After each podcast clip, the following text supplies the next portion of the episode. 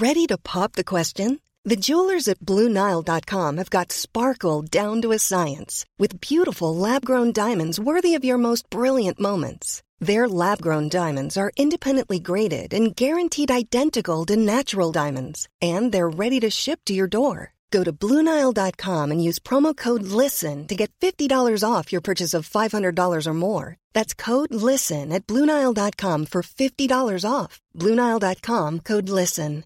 Mom deserves better than a drugstore card.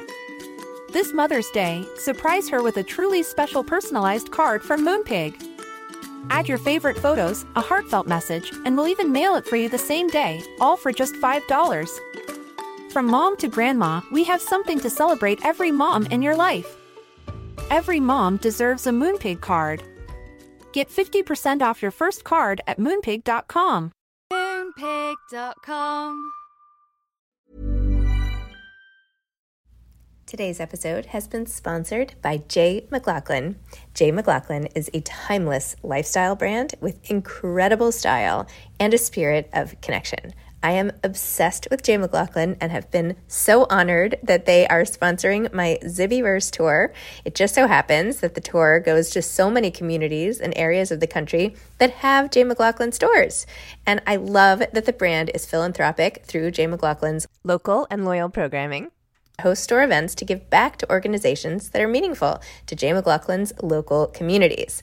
I also love the fact that the clothes are just so chic. They make me feel polished and modern, and the best part is that most of the line comes in fabrics that don't wrinkle.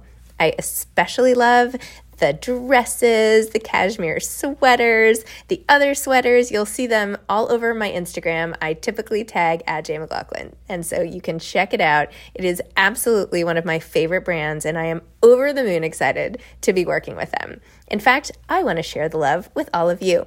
Jay McLaughlin is giving 20% off new customers and listeners of my podcast with special code ZIBBY20. Capital Z I B B Y 20. That's 20% off for new customers and listeners of the podcast with special code capital Z Zibby 20.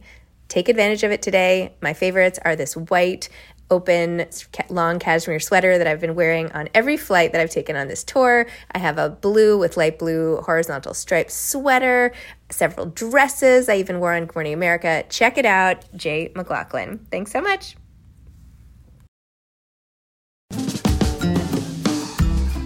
Hi, I'm Zibby Owens, the creator and host of the award winning podcast that you're listening to right now. Thank you so much, called Moms Don't Have Time to Read Books.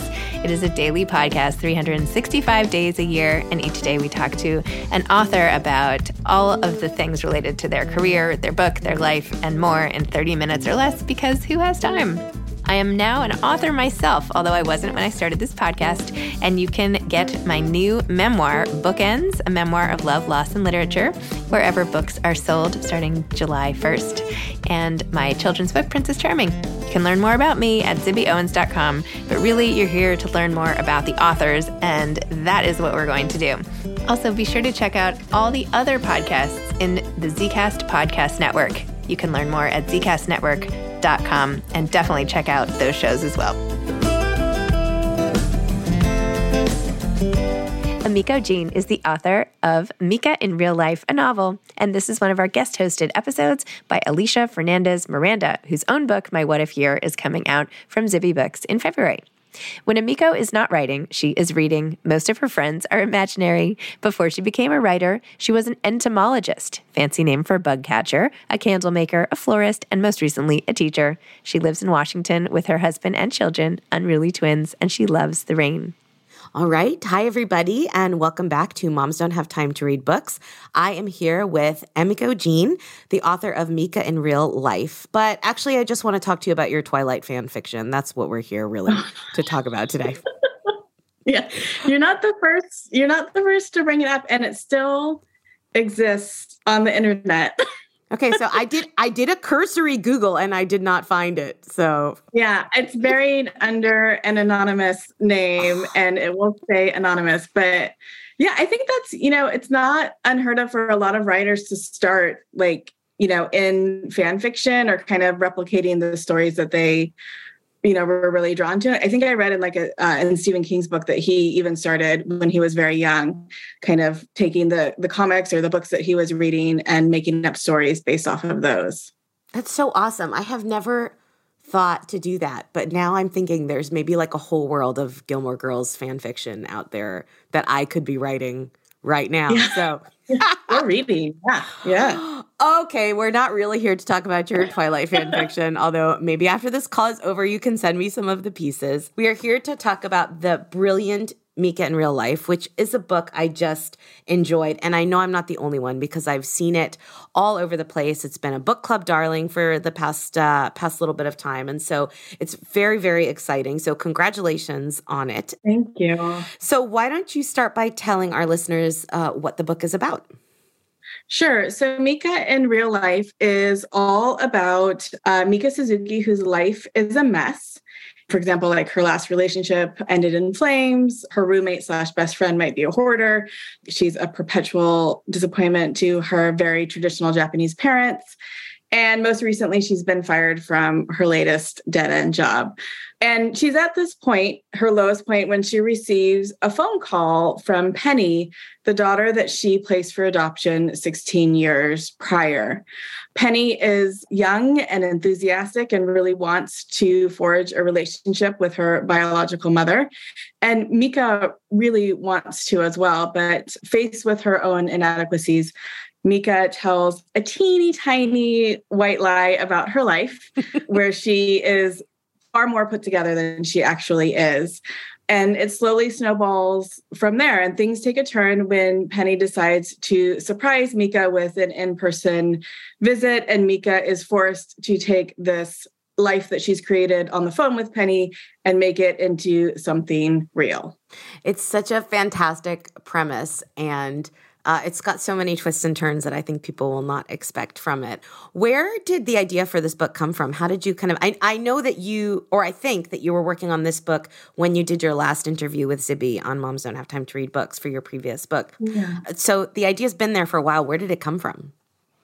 Yeah, I think it's always hard to kind of pinpoint the exact moment where, you know, inspiration like takes root. Mm. I remember I was promoting Tokyo Ever After, which is the book that I was on the podcast for last. And I had to take some pictures for social media. And this was like right, I think right when the pandemic was starting. And I had my, I have twins, and my partner was out of town.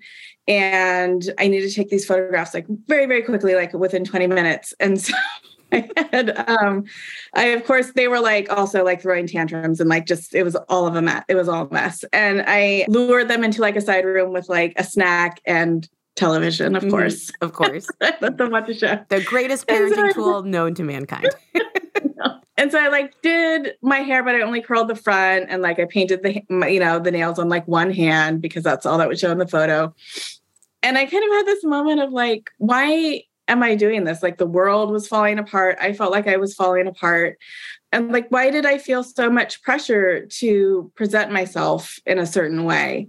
And I think that was really the moment where, you know, Mika in real life, that question started like, why would someone fake a life and and what would drive them to do that and for mika i mean it was very clear she had this abundance of love for her daughter but she also wanted her daughter to be proud of her and so she reconstructed her life and it's such a it's so funny that that's kind of the you know one of the seeds of where this came from because there a lot of her the fiction that she constructs about her life is to do with these Instagram posts that she had because they've been seen right by her daughter. So she has mm-hmm. to kind of go back and see what she posted and then be like, oh wow. Okay this is this is the exact life that i need to construct which is you know i mean when you think actually about how much people do put together what it is ends up on social media especially on mm-hmm. instagram which is so visual it's like you can you can really kind of see that realistically happening to someone yeah, I think, you know, when I look back at that time, I was also a relatively new mom and I did my fair share of mom Instagram scrolling. Mm. And I saw a lot of really perfect relationships with, of mothers with their children.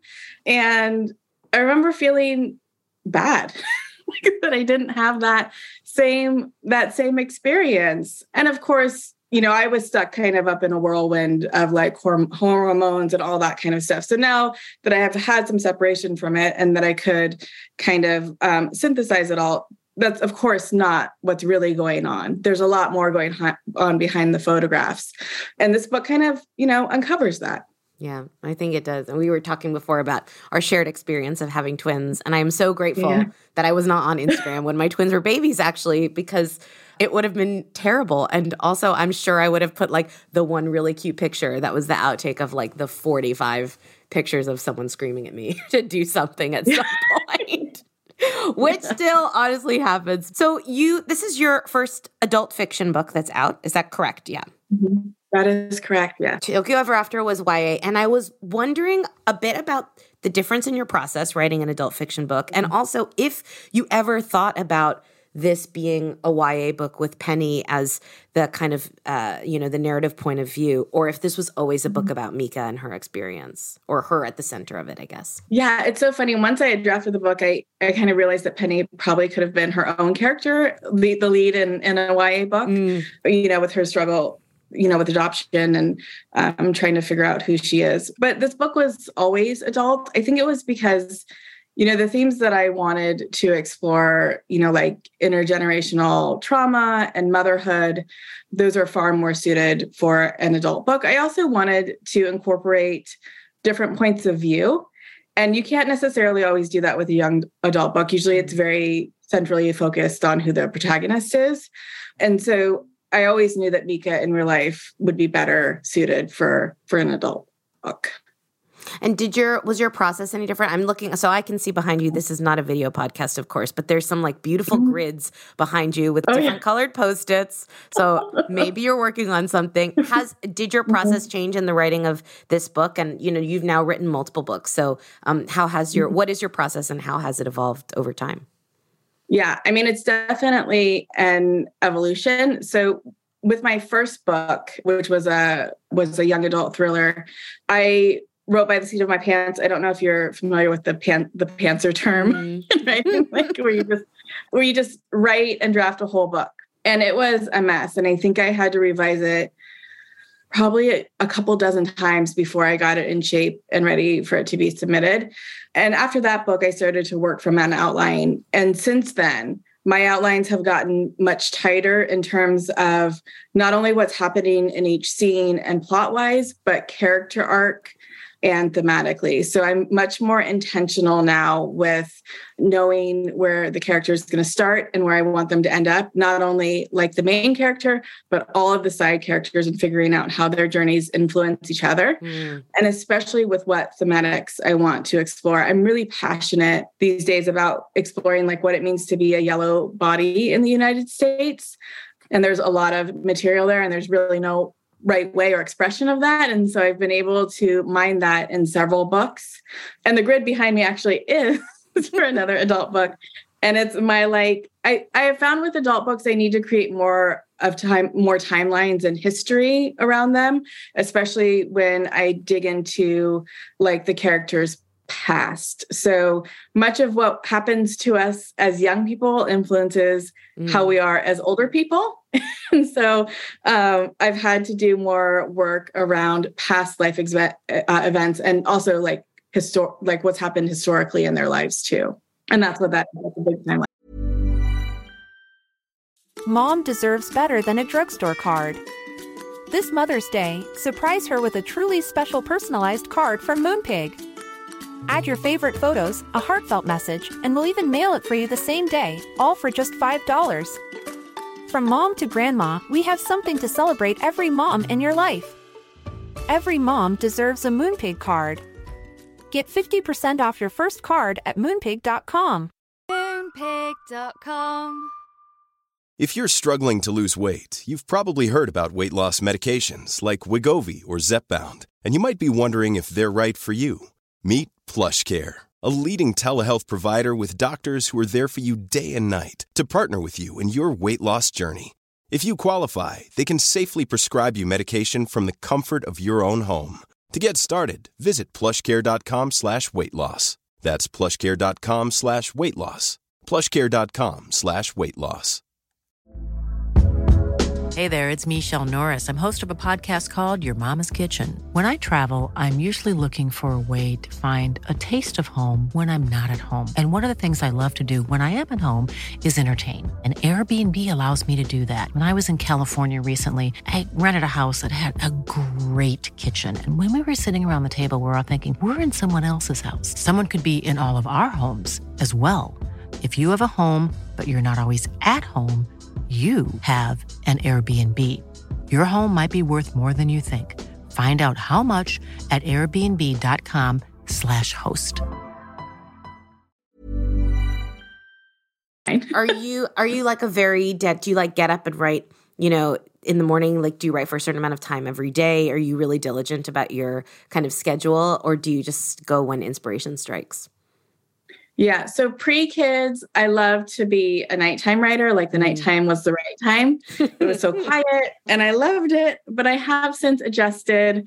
I think as many people do when you, when you have children, my life now revolves around like their lives. So I wake up, I get ready, and I write from like eight to four if I'm drafting. And then I I have a very, you know, delineated turn off switch. So I turn it off at four and then I go back you know the next day yeah that's very good. Mm-hmm. You mentioned these this kind of theme. I definitely picked this idea up of, you know, Tokyo Ever After and Mika in real life. You've got these young and older Japanese women who are growing up in predominantly mm-hmm. white communities um, yeah. in the US. And you you're you've got these brilliant details and these very cheeky observations about the West Coast specifically, I think, and maybe Portland specifically, but I just uh-huh. want I want to read you two of my favorites from the book. The first was a scene where Mika is in church with her parents, and the church is being described. It says behind her was a, spe- a specially commissioned Asian Jesus. The woodworker used only fallen logs found on non-tribal lands and plastic pieces harvested from the floating garbage patch in the Pacific Ocean, which I just it's that has really stuck with me. And then we've got it's tepid, tepid apple kombucha. I got it from the Goat Yoga Studio across the street. I mean, if there was ever like a like a West Coast, I mean, I'm I'm an East Coaster by birth, and now I live in the UK. But like, this is what I think of when I think of Portland and Washington, the Pacific Northwest. So, tell me a little bit about that sense of place, and also particularly about creating, you know, these women who are, as you described, you know, yellow bodies in America. Yeah. So I grew up in Portland. I grew up on the West Coast. So it's very much alive inside of me.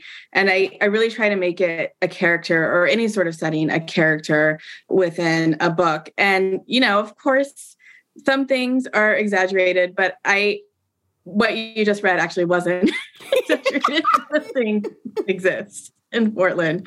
Um, and the church that Mika goes to is inspired by a church that I attended as a young person that was an all Japanese congregation in South Southeast Portland.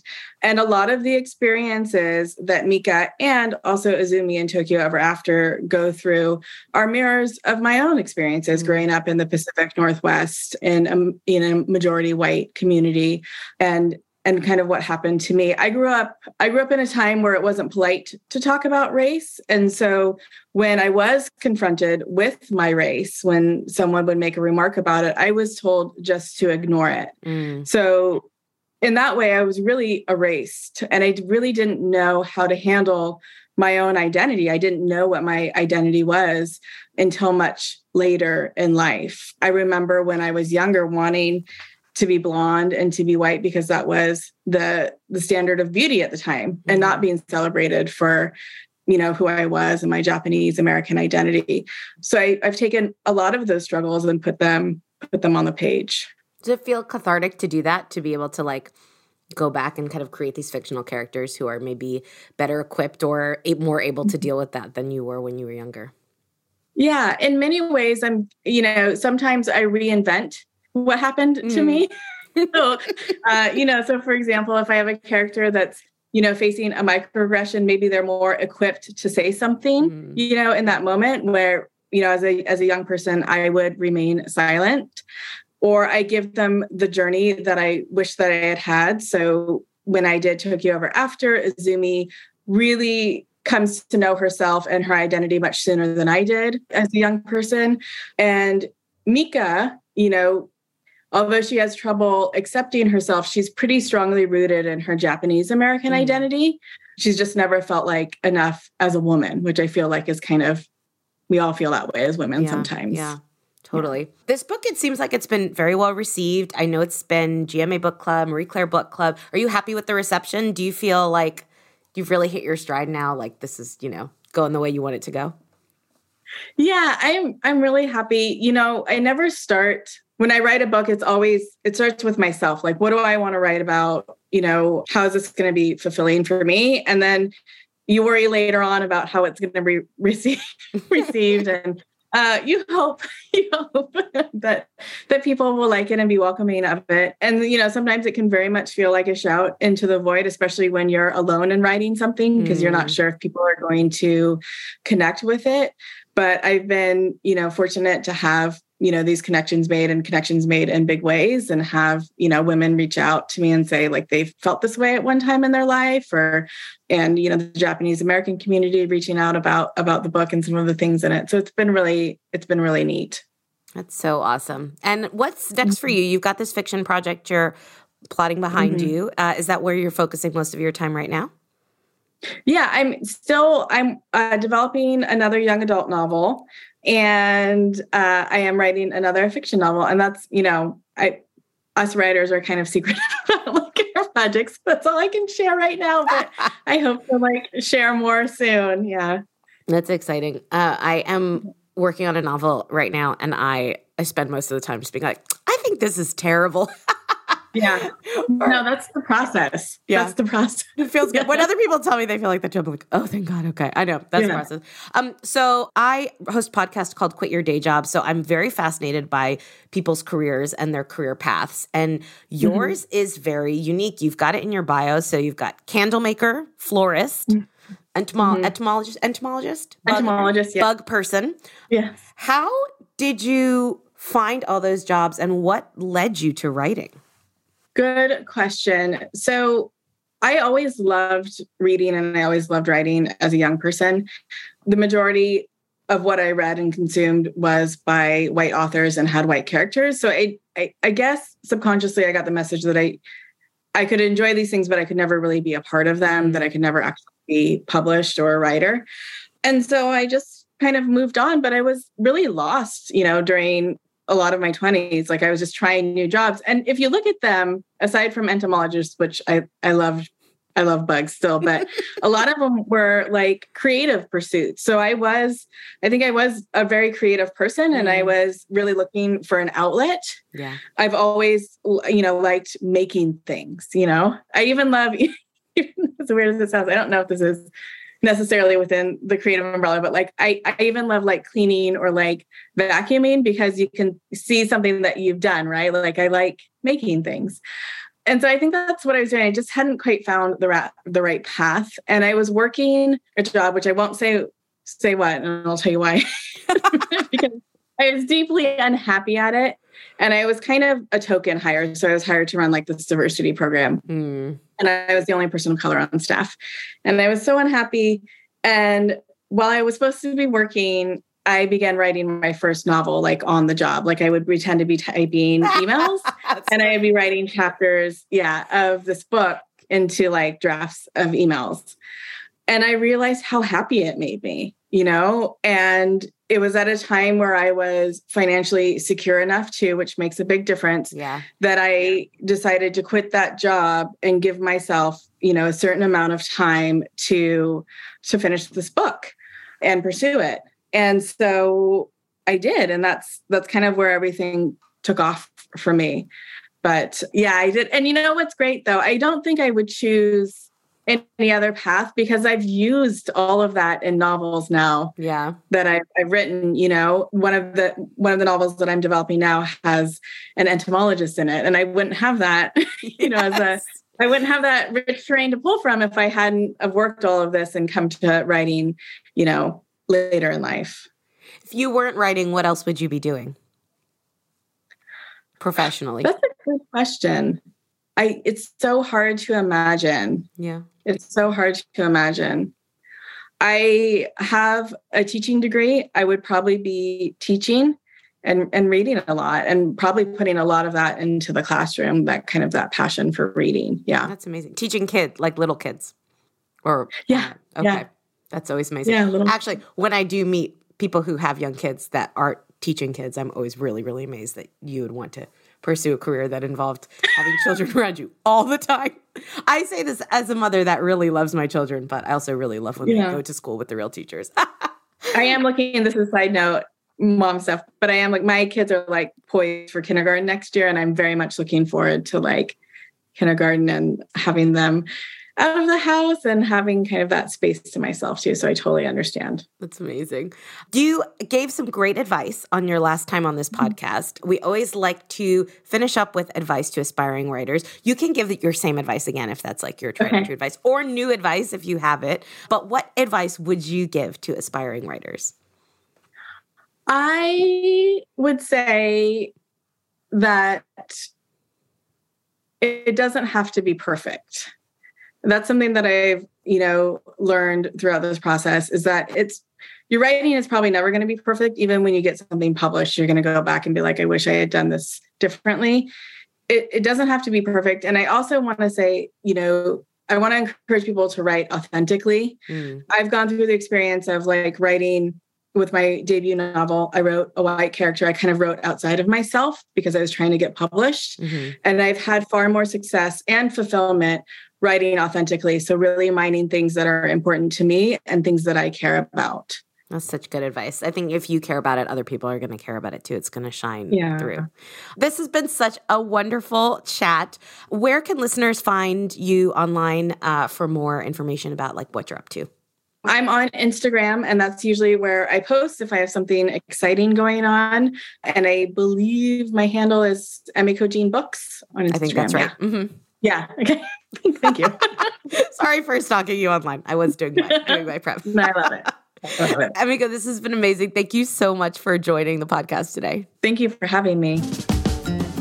Thanks for listening to this episode of Moms Don't Have Time to Read Books. Don't forget to follow me on Instagram at Zibby Owens and at Moms Don't Have Time to Read Books. Also, sign up for my newsletter at zibbyowens.com and sign up for my virtual book club and meet lots of authors on Zoom every other week. Thanks so much to Steve and Ryan at Texture Sound for the sound editing. And thank you to Morning Moon Productions for providing this fantastic intro and outro music.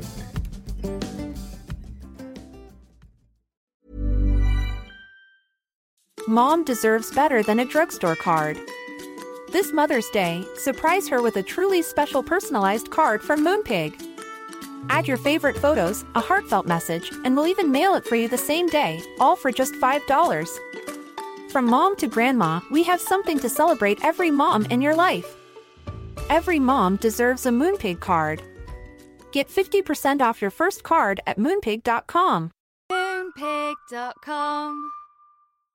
Hi, I'm Daniel, founder of Pretty Litter. Cats and cat owners deserve better than any old fashioned litter. That's why I teamed up with scientists and veterinarians to create Pretty Litter. Its innovative crystal formula has superior odor control and weighs up to 80% less than clay litter. Pretty Litter even monitors health by changing colors to help detect early signs of potential illness. It's the world's smartest kitty litter. Go to prettylitter.com and use code ACAST for 20% off your first order and a free cat toy. Terms and conditions apply. See site for details. Mom deserves the best, and there's no better place to shop for Mother's Day than Whole Foods Market. They're your destination for unbeatable savings, from premium gifts to show-stopping flowers and irresistible desserts. Start by saving 33% with Prime on all body care and candles. Then get a 15-stem bunch of tulips for just $9.99 each with Prime. Round out Mom's menu with festive rosé, irresistible berry chantilly cake, and more special treats. Come celebrate Mother's Day at Whole Foods Market.